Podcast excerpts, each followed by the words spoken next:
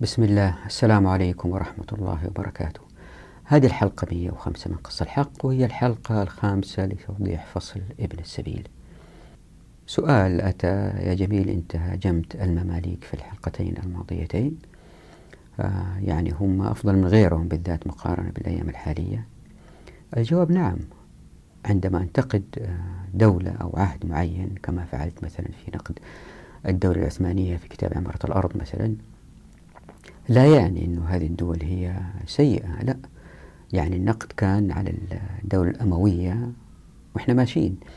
جميع هذه الدول برغم ما وصلت إليه وبالذات في المماليك في الفترة الأخيرة من تفكير إقطاعي ولذلك الناس رحبوا بالعثمانيين لأنه في البداية ما كانت أيضا بهذا التركيب. وفي الفترة الأخيرة في الدولة العثمانية أيضا ظهرت بعض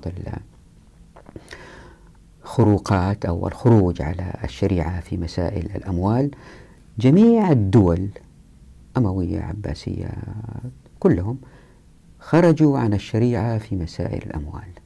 لكن كلهم هدول على بعض أفضل بكثير من واقعنا الحالي اللي هو باختصار استعمار بالوكالة. الدول الإسلامية الآن قرارها ليس في يدها إلا باستثناءات بسيطة. وفي حدود ضيقة. معظم الدول بالذات العربية هي الآن وكأنها مستعمرة بالوكالة وقراراتها السيادية ليست بيدها. فلا مقارنة أبدا بين المماليك اللي هزموا التتار وبين الدول العربية المعاصرة. فلا يعني النقد أنه وضعنا الحالي أفضل. لا وضعنا الحالي أسوأ بكثير. سؤال آخر أيضا رأيته آه، قريبا يعني ما التفت إليه ما نعرف كيف فاتني. كان واحد بيتكلم في سؤال عن أحد الحلقات جميل بتتكلم إنه الناس اتفقوا بين بعض الناس يحلوا مشاكلهم في الشارع الناس كذا. قال يعني الأمور تمشي ببطء شديد. الجواب لا بالعكس. إذا في أنظمة وقوانين وهذه الأنظمة تتغير والناس ما يعرفوها وحتى إن لم تتغير معظم الناس جهلة فيها يبغى موافقات ويمكن التلاعب فيها يمشي المجتمع والعمران ببطء شديد والتنمية تكون بطيئة. بينما مع تطبيق الشريعة كل حاجة تقريبا تكون مبنية على الأعراف والأعراف الكل يعرفها ودائما هي متطورة وفي أفضل تقدم ممكن. لذلك المجتمع بسرعة يمشي في التقدم والتطور وليس ببطء زي ما فهم هذا المشاهد. وقبل ما نروح للملخص هنا وضعت في الشاشة إذا حبيتوا توقفوا وتقرأوها. ملحوظة أتت حلوة من أحد المشاهدين على محاضرة كنت ألقيتها في ميلان في إيطاليا. ووضعت ردي على هذه الملحوظة فريتكم إذا حبيتوا توقفوا الشاشة وتقرأوها هذه الحلقة والحلقات الستة القادمة يمكن قد تكون سبع قد تكون خمسة ما أدري في الغالب ستة غير هذه الحلقة هي عن الموارد آه عموما في الكرة الأرضية وسنتحدث عن الندر النسبية. الندر النسبية هي آه قاعدة من قواعد علم الاقتصاد وهي باختصار أنه الموجود في الكرة الأرضية محدد كما هو معروف ما بتأتي من الخارج من خلال نيازك أو ما إلى ذلك آه، مواد جديدة على الكرة الأرضية. إن حدث فهذا نادر جدا ولا يقاس بالموجود في الكرة الأرضية. فموارد الكرة الأرضية محددة بينما الناس بيزيدوا في التعداد السكاني وطلباتهم بتتزايد فبالتالي الموارد محددة أمام متطلبات بتزيد. فكيف يشتغل علم الاقتصاد للتعامل مع هذه الإشكالية؟ راح نبين في هذه الحلقات أنه هذا الكلام غير سليم وأن علم الاقتصاد هو أوجد هذه الإشكالية من خلال الأنظمة والقوانين التي أدت إلى الاحتكار والتي أدت إلى الطبقية. فالمشاهدين اللي هم مقتنعين أنه الموجود على الكرة الأرضية يكفي البشر زيادة بإمكانهم قفز هذه الحلقات ستة القادمة وهذه الحلقة يمكن تكون سبعة ما أدري. قفز هذه الحلقات إلى موضوع انتشار أم ازدحام ويمكن يشوفوا الملخصات في البداية. لكن الإخوان اللي عندهم ذرة شكك أنه الموجود في الكرة الأرضية يمكن ما يكفي البشر يمكن ما يكفي البشر يا ريت يتابعوا هذه الحلقات لأنه فيها ردود تتمحور حول ثلاثة عناصر أو ثلاثة أشياء. رح نرد في الأول على اقتصادي في هذه الحلقة من العالم العربي. وفي الحلقة القادمة رح نرد على آه، اقتصادي يعتمد على الشريعة ويستنتج من الشريعة أنه لابد تكون في آه، ندرة نسبية اللي هي scarcity of resources باللغة الإنجليزية.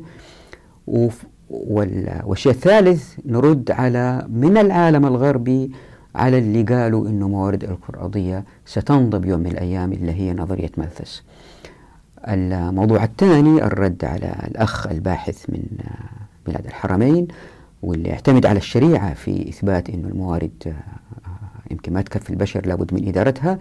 هذه راح تطول معنا شوي لأنه بيعتمد على قال الله عز وجل وقال الرسول صلى الله عليه وسلم. طبعا صعب ألخص كل هذه الحلقات السبعة لأنه إن حاولت ألخصها ففيها نوع من الصعوبة وتأخذ وقت طويل يمكن تأخذ حلقة حتى نلخصها.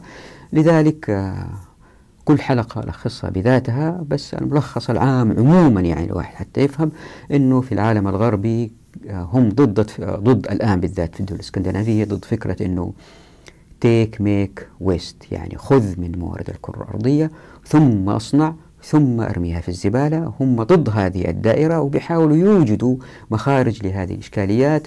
فظهرت كلمة التنمية المستدامة ال sustainability تسمع ال sustainability الآن في كل مجال تقريبا.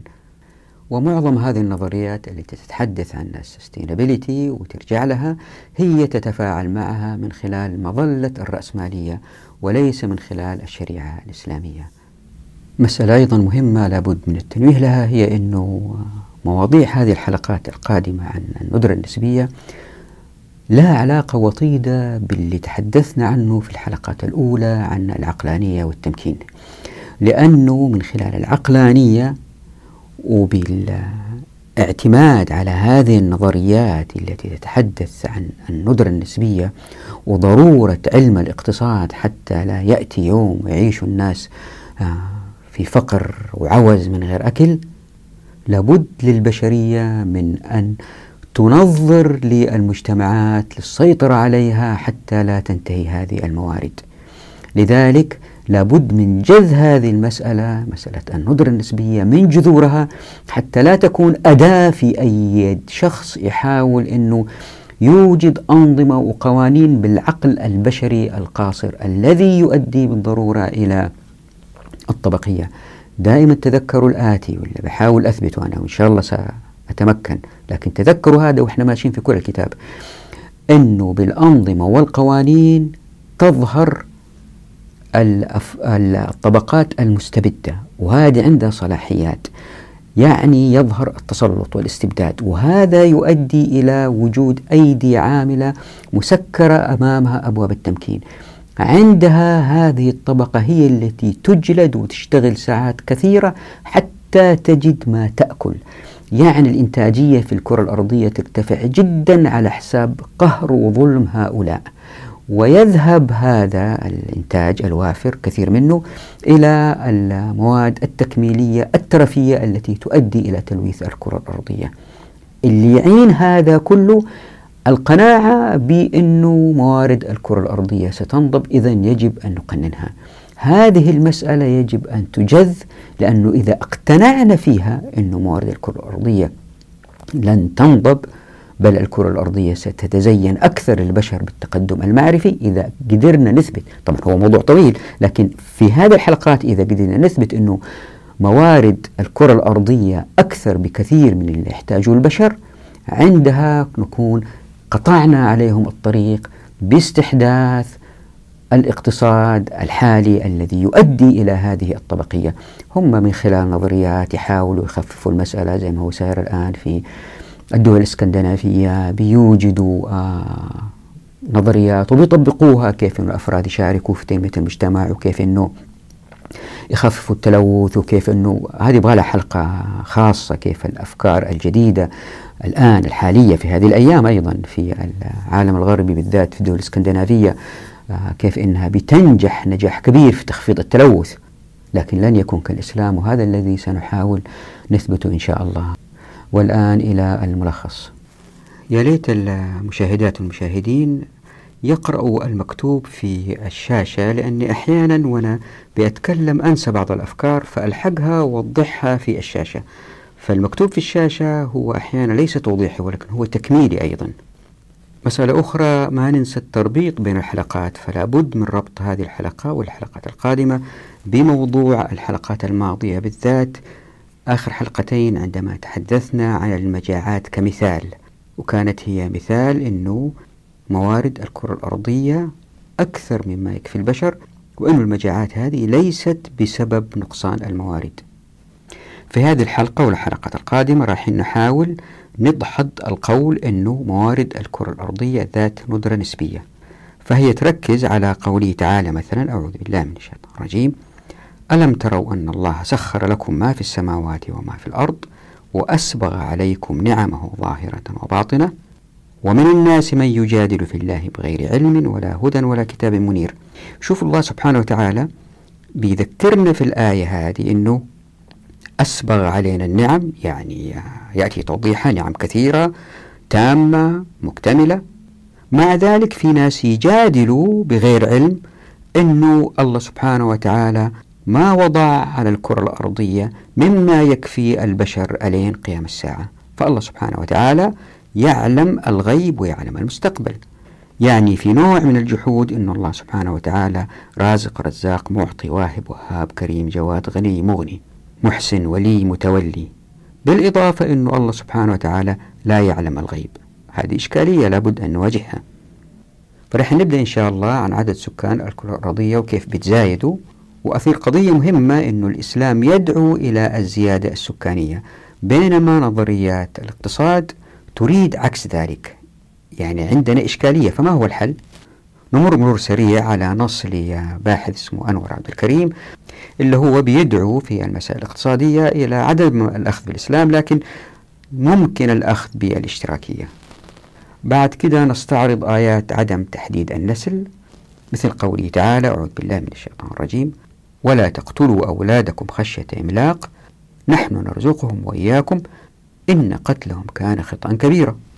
بالإضافة إلى آيات أخرى من القرآن زائد حديث الرسول صلى الله عليه وسلم الذي يدعو إلى التكاثر فهو الذي قال صلوات ربي وسلامه عليه تزوجوا الودود الولود فإني مكاثر بكم يوم القيامة.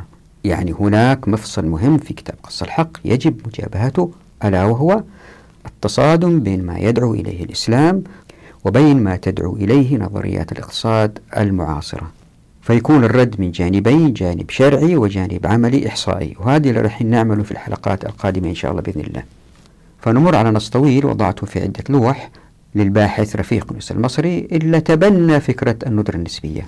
بعد قراءة النص يأتي الرد عليه واللي يمكن وضعه في عدة محاور. هو بيتهم اللي يرفضوا الندرة النسبية أنهم يخلطوا بين الإشكالية والحل يعني إشكالية الندرة النسبية وإيجاد الحلول لها. في نصه هذا ما أعطانا إحصائيات عن الموارد في الكرة الأرضية. طبعا هذا مستحيل لأن البشر يوميا بيكتشفوا موارد جديدة. تسمعوا مثلا أنهم اكتشفوا في المنطقة الفلانية غاز يقدر بكذا تريليون قدم مكعب. وتسمعوا عن اكتشافات لمناجم ذهب ومناجم حديد وألمنيوم وما إلى ذلك. فالبشر بيكتشفوا كل يوم موارد جديدة. لذلك يصعب تحديد موارد الكرة الأرضية. ومن جانب آخر البشر بالتقدم المعرفي بيستغنوا عن بعض المواد اللي يمكن تنضب بمواد أخرى. يعني البشرية بالتأكيد كما هو واضح من الأبحاث ستخرج من استخدام النفط كمصدر للطاقة إلى بدائل أخرى وعندها سيبقى النفط موجود في الكرة الأرضية ولم ينتهي. هاتين النقطتين تصيبا أي شخص ينادي بالندرة النسبية بمقتل. مع ذلك لابد نمر على أقوالهم ونرد عليها. ففي هذا النص لرفيق يونس المصري بيبرز كلام الباحث جلال أحمد أمين اللي بيقول أن الندرة النسبية هي في أذهان معظم المتخصصين في الاقتصاد وهي تحت افتراضات خفية وسلموا أنفسهم يعني الاقتصاديين لها. يعني جلال أمين أثار نقطة جوهرية. هنا رفيق يونس المصري يحاول يرد عليه لكن ما أظن أنه نجح في الرد. من النقاط اللي يثيرها النص أنه إلا يرفضوا الندرة النسبية بيركزوا على الغذاء. فطالما أنه الغذاء موجود يكفي سكان الأرض هذا لا يعني أنه ما في ندرة. هذه الفرضية اللي بيبنوا عليها أنه موقف اللي يرفضوا الندرة النسبية غير صحيح. فنناقش هذه النقطة ونرد عليها وهي باختصار أنه أكبر معضلة للسكان في الكرة الأرضية هي الغذاء والماء. ومن النقاط المهمة التي يجب الرد عليه فيها أنه هو بيقول أن حب التملك والحسد والتباغض بين الناس هذا موجود على مر التاريخ وهذا سيزيد من الاستهلاك البشري وبالتالي الموارد المحددة لن تكفي. طبعا المتابعين لقص الحق راح يعرفوا الرد مباشرة ألا وهو أنه استنتاج هذا أنه شره الناس من حب التملك والحسد والتباغض بسبب الأنظمة الرأسمالية التي أوجدت الطبقيات التي زادت من الاستهلاك في الكماليات. وأن سعير حب التملك هذا سينخفض مع تطبيق مخصوص الحقوق. هي غريزة موجودة وكتاب قص الحق يبني عليها الكثير من الأفكار لكن لابد من الالتفات أن هذه الغريزة تشتعل زيادة مع الرأسمالية وتخف مع تطبيق مخصوص الحقوق.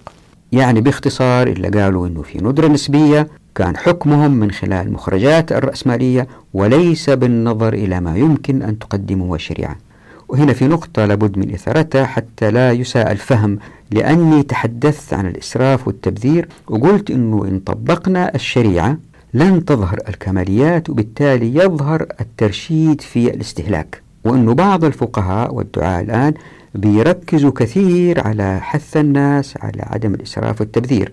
طبعا وضعهم هذا مبرر لأنه شايفين مجتمعات طبقية وبعض الناس عندهم أموال تأتيهم من غير مجهود كبير وبالتالي ما يشعروا بقيمة المال ويسرفوا ويبذروا وهنا أذكر في المسألة اللي أثرتها في حلقات سابقة أنه يا ريت علماء الشريعة يوجهوا جزء من طاقتهم لدراسة الحقوق وتطبيق مقصوص الحقوق وبالتالي سيظهر المجتمع الذي لن يسرف ولن يبذر.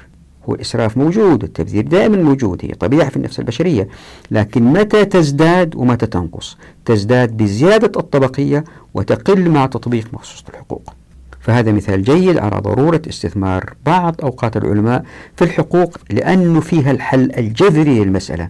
من النقاط المهمة التي يثيرها رفيق المسألة المصري أنه بيأكد على أنه إذا رفضنا الندرة النسبية هذا معناه أن علم الاقتصاد خرافة.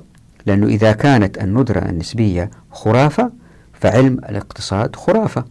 أوضح المسألة أنه نعم إذا كان المقصود أن الدولة هي التي تسير الاقتصاد فعلم الاقتصاد بالتالي أداة تؤدي إلى تدمير المجتمعات لأنها تؤدي إلى إيجاد الاستبداد وهذا يؤدي إلى الطبقية التي تزيد من الاستهلاكية عندها تظهر مسألة الندرة النسبية كإشكالية. وأنه نحتاج علم اقتصاد آخر مبني على الشريعة الإسلامية. وأخيرا هذا التوضيح المهم هذه الحلقة لن تكون مقنعة للكثير من الباحثين عن مسألة الندرة النسبية. لابد من مشاهدة هذه الحلقة والحلقات القادمة الستة إن شاء الله حتى الصورة تتضح وتكتمل. والآن إلى التوضيح. السؤال في الندرة النسبية هو عن الآتي. لماذا تسيطر الدول على المصادر الطبيعية؟ يعني المصادر الطبيعية مثل الغابات يمنع الناس من قص الأشجار للاستفادة من الخشب مثل الحفر في أي مكان لاستخراج المواد الطبيعية زي ذهب. حديد فضة. يعني هل تخاف الدول على هذه الموارد من الانتهاء؟ وهل هناك حجم أمثل للسكان في الكرة الأرضية أو حتى في دولة ما؟ لقد تضاعف عدد سكان الكرة الأرضية بين عامين 1950 و 1987 من 2.5 إلى 5 بلايين نسمة. وطبعا هذه زيادة سريعة إذا ما علمنا أن سكان الأرض قد تضاعف من واحد وربع إلى اثنين ونصف بليون نسمة خلال مئة عام. والمتوقع أن زيادة السكان قد تصل إلى 8 بلايين أو أكثر بحلول عام 2025 ميلادي. طب السؤال هو كيف سيكون المستوى المعيشي في المستقبل بهذه الزيادة السكانية؟ ظهر على المفكرين قلق أنه كيف يمكن أن يعيش البشر مستقبلا بهذه الموارد المحدودة؟ وحتى بعضهم كان يقول أنه في ضمور في الكرة الأرضية وهنا وضعت في الشاشة آيتين تشير إلى هذه المسألة إلى مسألة الضمور.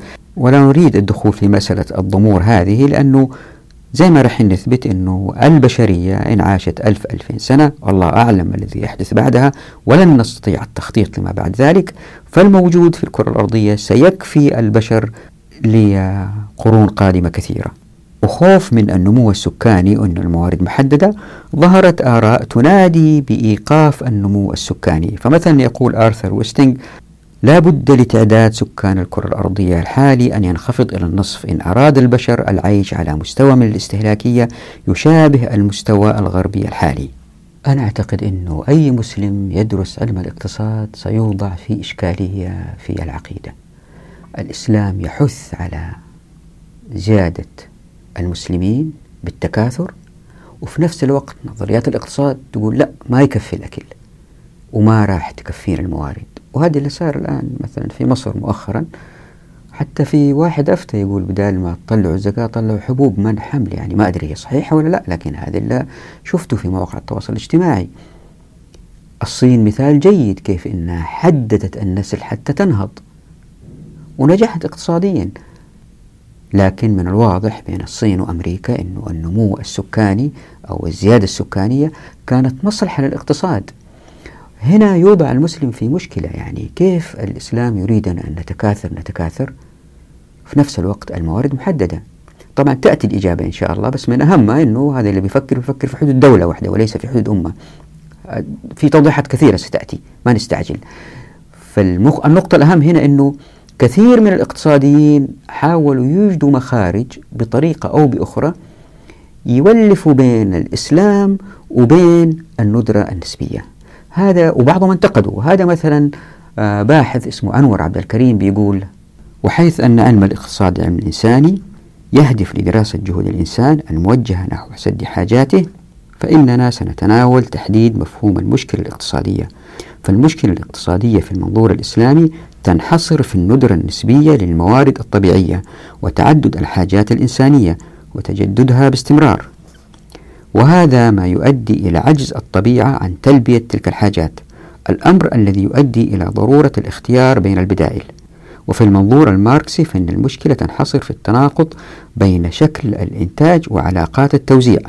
فإذا ساد التوافق بين شكل الإنتاج وتلك العلاقات فإن ذلك سيؤدي إلى سيادة الاستقرار في الحياة الاقتصادية. أي أن المشكلة الاقتصادية ستستمر طالما أن المجتمعات الإنسانية لم تصل إلى مرحلة الشيوعية. فإذا بلغت هذه المرحلة فإن الإنتاج يصبح وفيرا ويتمكن عندها أفراد المجتمع من الحصول على كامل احتياجاتهم. تلاحظوا في هذا النص السابق أنه في اتهام للطبيعة أنه يمكن ما تكفي. طب الطبيعة مين خلقها؟ الله سبحانه وتعالى. وفي اصطدام آخر أنه هناك مطالبة بتحديد النسل. والإسلام يدعو إلى آه، عدم التحديد. فمثلا قوله تعالى أعوذ بالله من الشيطان الرجيم. قل تعالوا أتلوا ما حرم ربكم عليكم ألا تشركوا به شيئا وبالوالدين إحسانا ولا تقتلوا أولادكم من إملاق. نحن نرزقكم وإياهم ولا تقربوا الفواحش ما ظهر منها وما بطن ولا تقتلوا النفس التي حرم الله إلا بالحق. ذلكم وصاكم به لعلكم تعقلون. طبعا هذه الآية في سورة الأنعام. وفي آية ثانية في سورة الإسراء تقول أعوذ بالله من الشيطان الرجيم. ولا تقتلوا أولادكم خشية إملاق. نحن نرزقهم وإياكم. إن قتلهم كان خطأ كبيرا. وفي آية ثالثة في سورة الإسراء تقول أعوذ بالله من الشيطان الرجيم. ولا تقتلوا النفس التي حرم الله إلا بالحق. ومن قتل مظلوما فقد جعلنا لوليه سلطانا فلا يسرف في القتل. إنه كان منصورا. طبعا الإجهاض ما يدخل في ولا تقتلوا النفس التي حرم الله إلا بالحق. وفي آية رابعة في قوله تعالى في سورة البقرة أعوذ بالله من الشيطان الرجيم فالآن باشروهن وابتغوا ما كتب الله لكم. هذه الآيات هي بعض من اللي استشهد به الفقهاء على عدم جواز منع النسل. ومن السنة المطهرة جاء في فتح الباري مثلا فأما حديث فإني مكاثر بكم فصح من حديث أنس بلفظ. تزوجوا الودود الولود فإني مكاثر بكم يوم القيامة. شوفوا الحديث كيف واضح. أخرجه ابن حبان وذكره الشافعي بلاغا من ابن عمر بلفظ. تناكحوا تكاثروا فإني أباهي بكم الأمم. يعني عندنا مشكلة جذرية لابد أنه نتعامل معها ما نشرد منها. لابد أن نواجهها ونواجهها بوضوح. أنه الإسلام بيقول زيدوا في التعداد وبالتالي إذا الموارد محددة وفي زيادة لازم كل جيل يستهلك أقل من اللي قبله. يعني كل جيل يعيش في وضع أسوأ من اللي قبله. هل ممكن هذا الكلام؟ لذلك هذه المسألة يجب أن نتقصاها وبحذر وبوضوح كامل حتى نقنع الناس من جانبين. جانب قال الله عز وجل وقال الرسول صلى الله عليه وسلم وجانب عملي. ممكن الواحد يلاحظ أنه الباحثين الذي درسوا مسألة الندرة النسبية من المسلمين الواحد يمكن يقسمهم أو يضعهم في ثلاث مجموعات. مجموعة زي ما شفنا في الاقتباس السابق من الدكتور أنور عبد الكريم اللي هي آه، تترك الإسلام وتذهب إلى الاشتراكية مثلا وهذه الأفكار انتشرت جدا بعد آه، جمال عبد الناصر في مصر وانتشرت في العالم الإسلامي بين بعض الباحثين أنه آه لا الإسلام خلوه على جنب خلينا نجيب أفكار جديدة من منابع أخرى. وطبعا ما في داعي الرد على الاشتراكية لأنه آه هي ماتت في أرضها هي ماتت في الاتحاد السوفيتي اللي تقسم صار روسيا ودول أخرى. ما في داعي نرد عليها يعني الموضوع انتهى مات. الضرب في الميت حرام. لكن الباحثين الآخرين قسموا مجموعتين. مجموعة طبعا دافعت عن الإسلام ورفضت فكرة الندرة النسبية. من هؤلاء مثلا جزاهم الله خير عبد العزيز هيكل عبد الله غانم محمد شوقي الفنجري. ومجموعة ثانية قالت طيب على الأقل إذا كان ما نرفض فكرة الندرة المطلقة نقول أنه نوعا ما في نوع من الندرة النسبية. من هؤلاء مثلا محمد رفيق يونس المصري والدكتور محمد علي القري. هؤلاء الباحثين راح نركز عليهم في الحلقة هذه على رفيق يونس المصري وفي الحلقة الثانية والثالثة والرابعة من هذا الموضوع لأنه موضوع نوعا ما مهم على الدكتور محمد علي القري لأنه بيستشهد بالآيات والأحاديث حتى يثبت أنه في نظرة نسبية. فهي اللي راح تطول معنا شوية. فمثلا آه، رفيق يونس المصري طبعا لا يعني نقدهم إنهم آه، أخطأوا في حق الأمة أو لا هي اختلافات في وجهات النظر لكن لهم مواقف سديده بالذات. آه، رفيق يونس المصري له مواقف جدا جدا سديدة في مسألة الاقتصاد الإسلامي. سنأتي عليها إن شاء الله في حلقة قادمة لكن نختلف معه في هذه المسألة. فمثلا يقول في إشكالية الندرة النسبية ولأجل حل هذه المشكلة أي المشكلة الاقتصادية لا بد من العمل على زيادة الموارد أو تقليل الحاجات. ومع ذلك فإن هذا الحل يبقى نسبيا لأن المشكلة الاقتصادية تبقى قائمة ولكن حدتها تقل.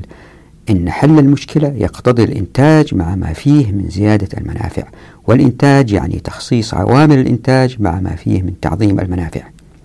كما يعني الإنتاج توزيع الناتج مع ما فيه من تعميم المنافع. هذه هي الندرة النسبية وهذه هي المشكلة الاقتصادية التي يقال عنها بأنها مشكلة الندرة وهذا هو علم الاقتصاد الذي يعرف من بين تعريفات أخرى بأنه علم الندرة أو علم الاختيار. لأن الندرة تستلزم الاختيار.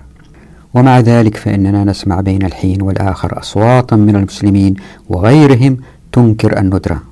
طبعا أنا منهم يعني. أو تقول بأن الندرة خرافة أو وهم. فقد صدر كتاب ترجم إلى العربية عام 1983 ميلادي بعنوان صناعة الجوع خرافة الندرة لفرانسيس مور لابي وجوزيف كولينز.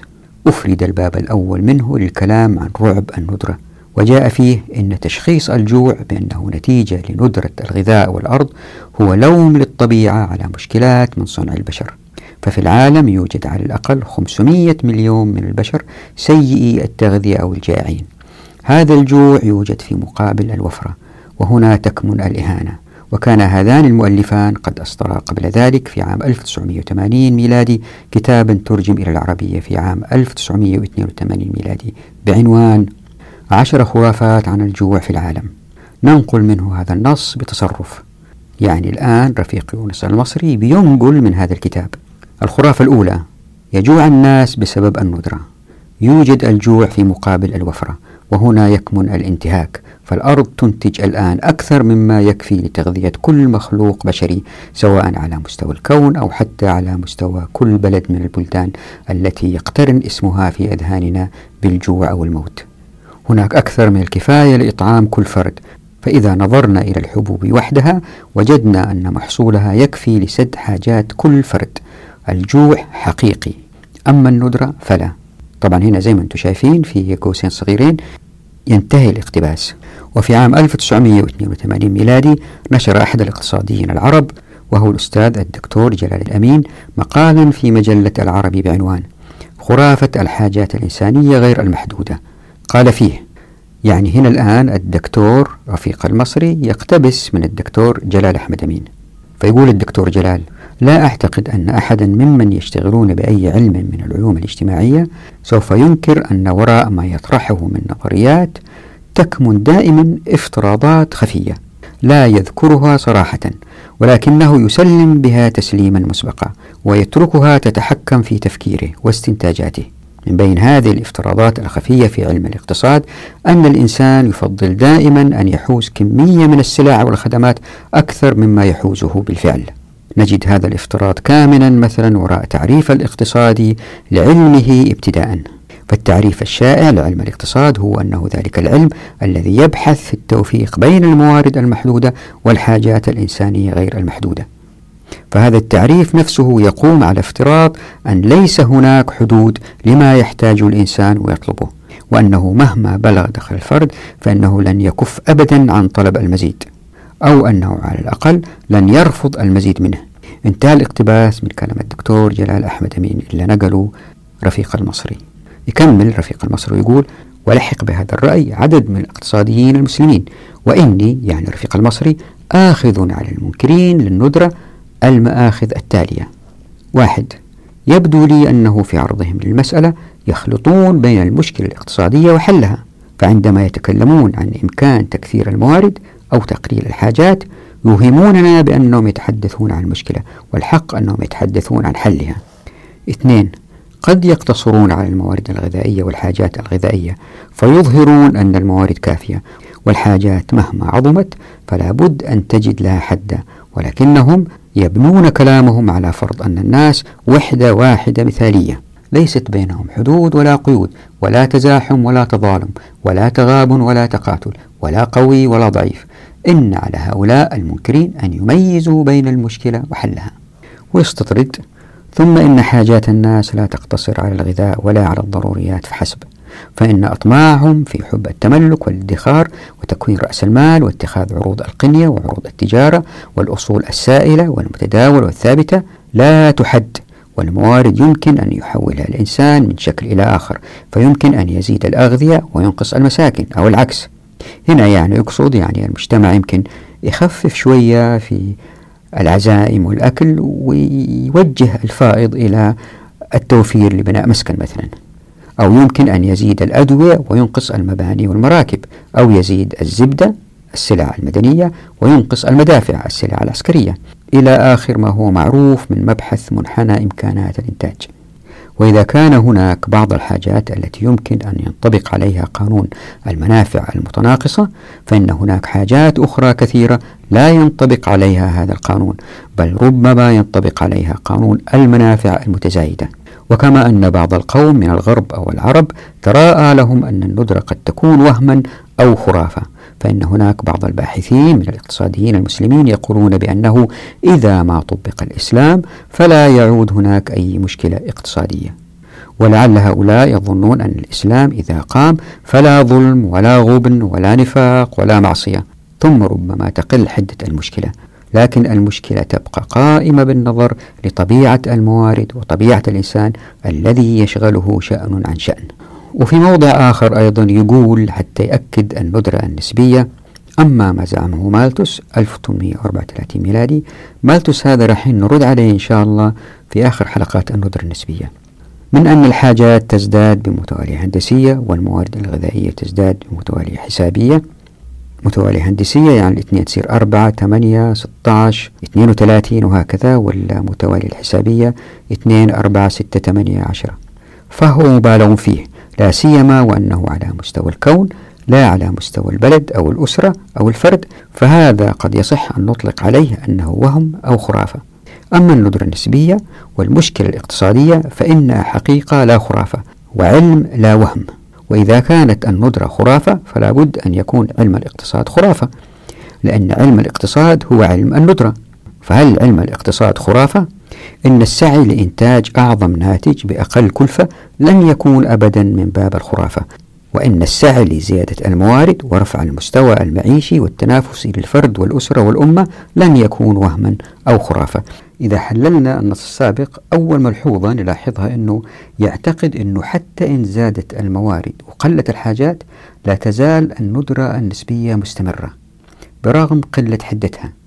وتلاحظوا أنه يرفض على الباحثين المسلمين رفض فكرة الندرة النسبية لكن ما يأتي بدليل إحصائي لإثبات هذا الرفض.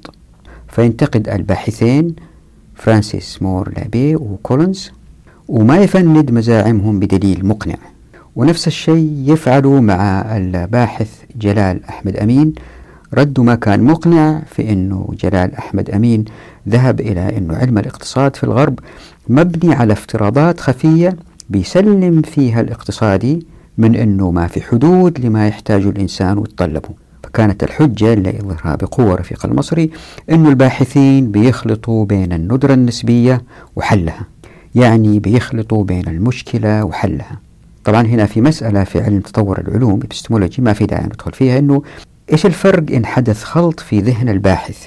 أو أن الباحث لا يريد أن يركز على المشكلة بل يريد إيجاد حلها إذا كان هذا هو الهدف من البحث. يعني لكل باحث طريقته في التفكير للوصول للحل. بعد كده في النص تأتي نقطة الثانية المنبثقة من الأولى. أن هؤلاء اللي يرفضوا الندرة النسبية هم بيركزوا على الأكل. يعني طالما أنه الأكل موجود بكف الناس إذا ما في ندرة نسبية. فهو بينتقد هذا الموقف من اللي يرفضوا الندرة النسبية. طيب السؤال هنا.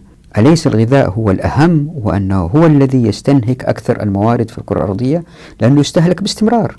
يعني الواحد ما يشتري كل شهر شهرين ملعقة لكن كل يوم يأكل خبز. فهو ما جاب مثال حتى يثبت هذه النقطة أنه التركيز في مسألة رفض الندرة النسبية إذا بدأ من الغذاء فهو تفكير آه، غير منطقي. ما أتى بدليل حتى أو ما أعطانا مثال حتى يثبت هذه المسألة. طيب خلينا نقول أنه كلامه هنا صحيح. ليه؟ لأنه ما وجدت إلى الآن بحث مستفيض يناقش المستهلكات اللي يستخدمها الإنسان مقارنة بالموجود في الكرة الأرضية من موارد. ما في بحث شامل لهذه المسألة وما في استنتاج واضح في هذه المسألة. ويمكن نعذر في هذا الاستنتاج لأنه كان بيركز على توجيه طاقة الإنتاج من شكل لآخر. يمكن يزيد في التغذية وينقص في البناء أو يزيد في البناء وينقص في الصحة. ومثال واضح هو عندما يزداد التركيز على الغذاء فإن هذا قد يكون على حساب تعبيد الطرق. عندها يكون نقده متمثلا في الآتي.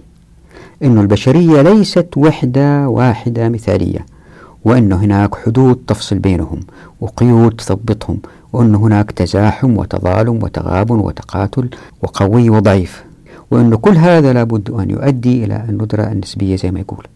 طبعا هذه المسائل كلها تأخذ حلقات للرد عليها. نبدأ بقوله تعالى أعوذ بالله من الشيطان الرجيم في سورة لقمان. ألم تروا أن الله سخر لكم ما في السماوات وما في الأرض؟ وأسبغ عليكم نعمه ظاهرة وباطنة. ومن الناس من يجادل في الله بغير علم ولا هدى ولا كتاب منير. ركزوا على قوله تعالى ومن الناس من يجادل في الله بغير علم ولا هدى ولا كتاب منير. هذه ما هي إعجاز فكري؟ يعني هؤلاء اللي يقولوا في ندرة نسبية والموارد ما تكفي. هؤلاء بيجادلوا في كرم الله وجوده. الله عز وجل يذكرنا في الآية بأنه جلت قدرته سخر لنا ما في السماوات والأرض وأسبغ أي أوسع وأتم علينا نعمه ظاهرها وباطنها. وبعد كل هذا راح يجي واحد ويجادل في كفاية هذه النعم بغير علم ولا هدى. في آية أخرى تشير إلى نفس الجحود في قوله تعالى في سورة إبراهيم أعوذ بالله من الشيطان الرجيم وآتاكم من كل ما سألتموه وإن تعدوا نعمة الله لا تحصوها إن الإنسان لظلوم كفار. إيش مناسبة قوله تعالى إن الإنسان لظلوم كفار؟ إلا إذا كانت تعني أن هنالك من سيجحد الكفاية. طيب يمكن تقول لي والله أنه هذا الكلام اللي بقوله دليل نصي من القرآن وما راح تعترف فيه وأنه ليس دليل مادي أو منطقي. عندها أجيب بالآتي نقد رفيق يونس المصري لمن يرفضون الندرة النسبية مبني زي ما راح تشوفوا إن شاء الله في الحلقة القادمة أيضا على تشبع مغموس في النظام الاقتصادي الوضع الحديث كما قال جلال أحمد أمين. وهذا واضح من قول رفيق المصري بأن حاجات الناس لا تقتصر على الغذاء والضروريات فحسب ولكن على وهنا أقتبس منه حب التملك والادخار وتكوين رأس المال واتخاذ عروض القنية وعروض التجارة والأصول السائلة المتداولة الثابتة. فيكون الرد على فكرة أن الناس يحبوا التملك أن الإسلام وجه هذه الغريزة بفتح أبواب التمكين للناس وبالتالي ظهر مجتمع ما في كماليات فارهة وبالتالي ما تزداد هذه الغريزة اللي حب التملك حب الازدياد في المال ما تزداد سعيرا لأنه المجتمع في تركيبته لا يساعد على ذلك. هو الآن يرى النظام الرأسمالي الغربي الذي أدى إلى الطبقية أو إلى زيادة الإنتاجية في الكماليات الفارهة وبالتالي الناس يزدادوا سعير في حب التملك حتى آه، تكثر أموالهم حتى يحصلوا على هذه الكماليات أكثر وأكثر. فنقده هو للإسلاميين اللي يؤمنوا أنه ما في ندرة نسبية نابع من مفهومه لمجتمعات الآن تطبق النظام الرأسمالي الغربي. طبعا قد لا تكون المسألة مقنعة الآن في هذه المرحلة لكن بالتدريج ستزداد قناعة إن شاء الله بإذن الله. ومن الأدلة اللي بيستشهد فيها الباحث بيقول أنه حتى إذا كان طبقنا الشريعة لا زال في المجتمع. منافقين لا زال في تباغض تحاسد لا زال في تنافس. نعم هذا صحيح يعني إذا طبقنا الشريعة لن ينتفي النفاق. النفاق كان موجود أيام الرسول صلى الله عليه وسلم. لكن لو أخذنا المسألة وفصصناها عشان نربطها بالموارد هل تنضب أو لا مع الاستهلاك البشري مع زيادة النمو السكاني نجد أن العلاقات هي ثلاث أشياء زي ما تحدثنا عنها في أول حلقة. علاقة الإنسان بربه علاقة الإنسان بالدولة علاقة الإنسان بالإنسان. في علاقات الأفراد بين بعض قد يظهر تباغض وتحاسد. إن لم نطبق مخصوص الحقوق وطبقنا النظام الرأسمالي لأنه مع ظهور الطبقيات الناس الأفقر بيشوفوا الناس الأغنى بيستلذوا بأشياء هم ما هم حاصلين عليها وبالتالي يظهر الحسد.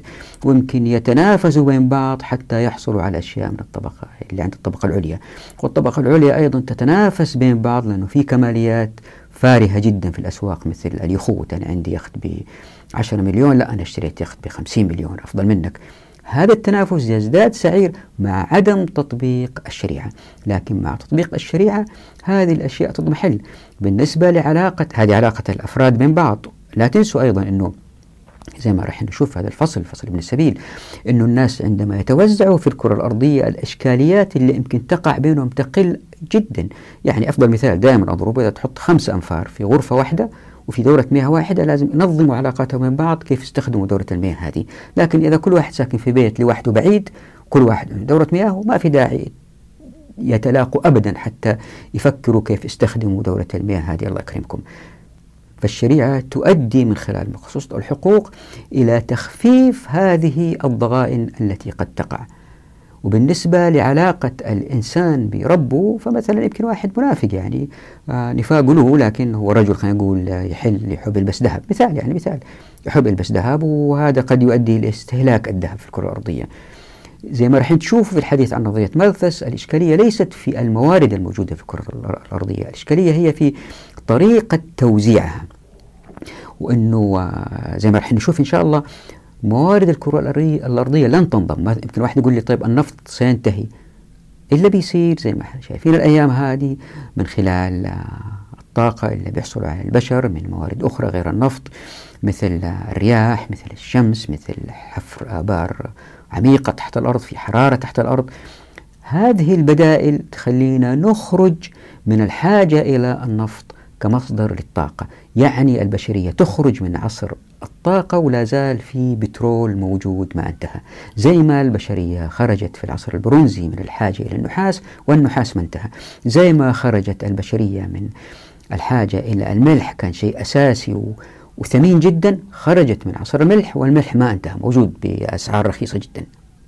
الإشكالية هي في علاقة الإنسان بالدولة واللي هي أدت إلى هذه الإشكاليات التي أو الخصائص التي تولدت عند البشر واستشرت بالرأسمالية من الضغينة والحسد وما إلى ذلك؟ هذه هي التي بنوا عليها أفكارهم هي إلا مقصود الحقوق. راح تبين أنها بإذن الله بأمر الله بقدر الله ستؤدي إلى مجتمعات لن تظهر فيها هذه الضغائن. فهم حكمهم مبني على مخرجات النظام الرأسمالي وليس على مخرجات الشريعة. ويمكن النقد الأهم للي قالوا رفيق المصري هو أنه علم الاقتصاد أكفأ ما يكون إذا كان يتحرك في حدود معينة. يعني هذه دولة هذه مدينة هذه شركة عندها يكون فعال علم الاقتصاد. طبعا هذا تفكير يؤدي إلى عدم التكامل بين النشاطات اللي عند الأفراد وبين الموارد في الكرة الأرضية. في حدود سياسية بين الدول اللي تمنع حركة أو انتقال المعرفة والناس في حدود آه، للبضائع اللي تمنع انتقال المنتجات إلا بجمارك في حدود في نفس الدولة أحيانا بسبب آه، الخوف آه، بدواعي أمنية أنه الناس يتحركوا من منطقة لمنطقة يفتشوهم. في واحد يقول لي في دولته التاجر إلا في محل في قرية لما يجيب مواد من المدينة وهو مارر يوقفوه في الطريق يقولوا له نبغى نشوف الضرائب اللي دفعتها لهذه المواد إلا جايبها من هذه المنطقة إلى هذه المنطقة. بينهم عشرة كيلو في نفس الدولة.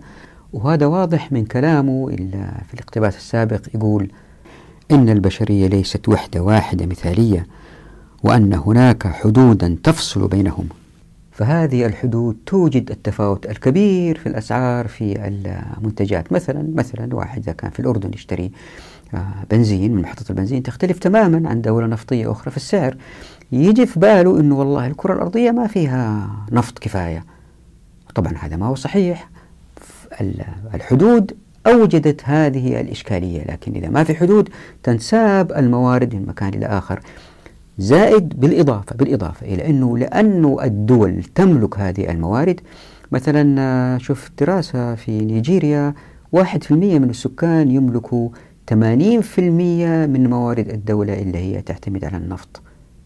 وطبعا ناهيكم عن الدول العربية وأنتم عارفين الطبقات العليا تمتلك أو تستأثر بأكثر هذه الموارد نفطية ذهبية اللي يكون فوسفات اللي يكون هذه الطبقات هي التي تسرف في الاستهلاك وليسوا الناس الفقراء إلا يدوب والواحد يلبس قميص قميصين في السنة ومع شوية أكل. فالإسراف والتبذير الذي يؤدي إلى استنهاك الموارد الكرة الأرضية هو بسبب سوء التوزيع في الموارد. وأظن أنه من المناسب هنا أن أشير إلى نقطة جانبية هي أنه بعض الباحثين وبعض الفقهاء دائما يحث الناس على الترشيد في الاستهلاك. كلمة ترشيد الاستهلاك نسمعها دائما ويحث الناس على عدم الإسراف وعدم التبذير. طبعا هذا موقف مبرر الآن لكن هذا لا يؤدي إلى تخفيف الندرة النسبية زي ما يعتقدوا. لا مش كلهم بعضهم. اللي صار إنهم هم بيحكموا على واقع ملوث مع تطبيق مخصوص الحقوق وتقارب الناس في الدخل لأن أبواب التمكين مفتوحة في الموارد والموافقات والمعرفة. إن تقارب الناس في الدخل زي ما قلت الأسواق تكون مشبعة بالضروريات على حساب الكماليات. عندها أعين الناس تشبع ونفوسهم تشبع وسرعة آه، أو آه، سعيرهم لامتلاك الكماليات يخف كثير. عندها الترشيد في الاستهلاك سيفرض نفسه على المجتمع. يعني مش إحنا نقول للناس روحوا يا ناس وقللوا من الاستهلاك لا هو سيأتي المجتمع سواء الناس حبوا أو ما حبوا. ليه؟ لأنه زي ما قلت مرارا أنه المصانع حتى تنتج الكماليات اللي هي يستهلكوها الأغنياء تحتاج أيدي عامل حتى تشتغل. هذه الأيدي العاملة إذا فتحنا أبواب التمكين لن تكون موجودة وإن وجدت فهي غالية جدا في السعر. فبالتالي يتجه السوق إلى توفير الضروريات ثم الحاجيات على حساب الكماليات. يعني ترشيد الإنفاق ترشيد الاستهلاك كل هذا سيوجد رغم عن أفراد المجتمع حبوا أو ما حبوا ليه لأنه مقصوصة الحقوق تؤدي إلى ترشيد الاستهلاك. وأخيرا استدلال رفيق المصري بأنه علم الاقتصاد ليس خرافة وبالتالي الندرة النسبية ليست خرافة. يعني طالما أنه في ندرة نسبية لابد تكون هنالك مجالات يدرس فيها الاقتصاد ويسير فيها الأمم حتى يستفيد من هذه الموارد المحدودة. وبالتالي هنا وهنا نقدي الأشد أنه في إيمان قوي حتى أنت ترشد الاستهلاك. كيف ترشد؟ تكون الناس يا ناس لا تنفقوا لا تنفقوا. لا لابد تكون في ذهنهم دولة تسيطر على الموارد وتقسمها. وبالتالي تظهر الأنظمة والقوانين التي ستصطدم مع الشريعة. زي ما قلت في حلقات مرارا وتكرارا أعطوني مثال واحد لقانون لا يصطدم مع الشريعة في الحقوق. إذا هو لا يصطدم معها فهو حقوق من الشريعة وما في داعي نثيره. إذا هو يصطدم معها فبالتالي هو مرفوض لنا كمسلمين.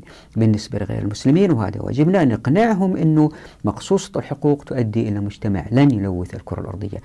يعني مسألة أنه علم الاقتصاد خرافة هذه نقدر نفندها ونقول نعم إن كانت كعلم يهدف إلى تنظيم المجتمع فهو خرافة ليه؟ لأنه عندنا الشريعة تؤدي إلى نتائج بيئية أفضل بكثير من غير تلويث الكرة الأرضية فهو بالفعل بالنسبة لي أنا خرافة لكن هذا لا يعني أنه ما نحتاج الاقتصاد لا نحتاج الاقتصاد لكن في إطار آخر يعني مجموعة شركاء يأتوا يريدوا أن يطوروا من النماذج اللي يستخدموها اقتصاديا إداريا داخل الشركة. يمكن سكان مدينة يريدوا اقتصادي يجي يقول لهم والله وينورهم أية أفضل أنهم مثلا يتخلصوا من الفضلات بجمعها عن طريق سيارات أو أنه والله يسووا شبكة آه، مواصير تجمع هذه الفضلات في مكان واحد وتخلصوا منها بطريقة معينة أو تتحلل في الموقع أو كل هذه دراسات اقتصادية. لكن تبقى تحت مظلة الناس وليس في يد الدولة. لأنها إن وضعت في يد الدولة فهي تصبح أداة استبداد المجتمعات زي ما هو حادث في كل مجتمعات الكرة الأرضية. حتى الدول الإسكندنافية راح حق إن شاء الله بإذن الله حتى نبين كيف إنها بتسحب الكرة الأرضية إلى فساد. كانت في فساد الحين فساد بنوع آخر لكن أقل حجم لكن يؤدي إلى استهلاك أكثر. هم مثلا يعيدوا تدوير استخدام المواد الغذائية يعيدوا تدوير استخدام البلاستيك يعيدوا تدوير استخدام الورق يعني يعيدوا يصنعوه مرة أخرى. نعم هم نجحوا في هذه نجاحات باهرة لكن ننتظر وسنرى ماذا يؤدي إليه هذا التركيب من استبداد آخر يؤدي إلى مشاكل أخرى تؤدي إلى تلويث الكرة الأرضية. هذه نخصص الحلقة إن شاء الله بإذن الله. فنحن نحتاج علم الاقتصاد إن لم يكن تحت مظلة الدولة يعني لا يؤدي الاستبداد نحتاج علم اقتصاد في أيدي الناس وليس كما هو حادث الآن. تسأل أي اقتصادي على طول لما يتكلم لك يتكلم لك عن دور الدولة ودور الشركات الكبيرة. كلها في مظلات احتكارية الناس ما يقدروا يتحرك فيها. شوفوا أسواق البورصات في نيويورك مثلا. كلها تتحدث عن أرقام كذا لشركات كبيرة عظيمة محتكرة. طبعا هذه الردود الآن لن تكون مقنعة لأنه هي جزء من الردود كلها. نحتاج ست حلقات. أظن غير هذه الحلقة إن شاء الله في الحلقة القادمة تكون الردود آه، من قال الله عز وجل وقال الرسول صلى الله عليه وسلم وليس كهذه الحلقة ردود منطقية لأنه هذا الباحث تحدث المنطق فكان رد المنطق وبعدين نأتي إلى الرد من العالم الغربي. عندها إن شاء الله بإذن الله تكتمل الصورة لكم إن شاء الله تقتنعوا. نقف هنا نراكم على خير في أمان الله ودعواتكم.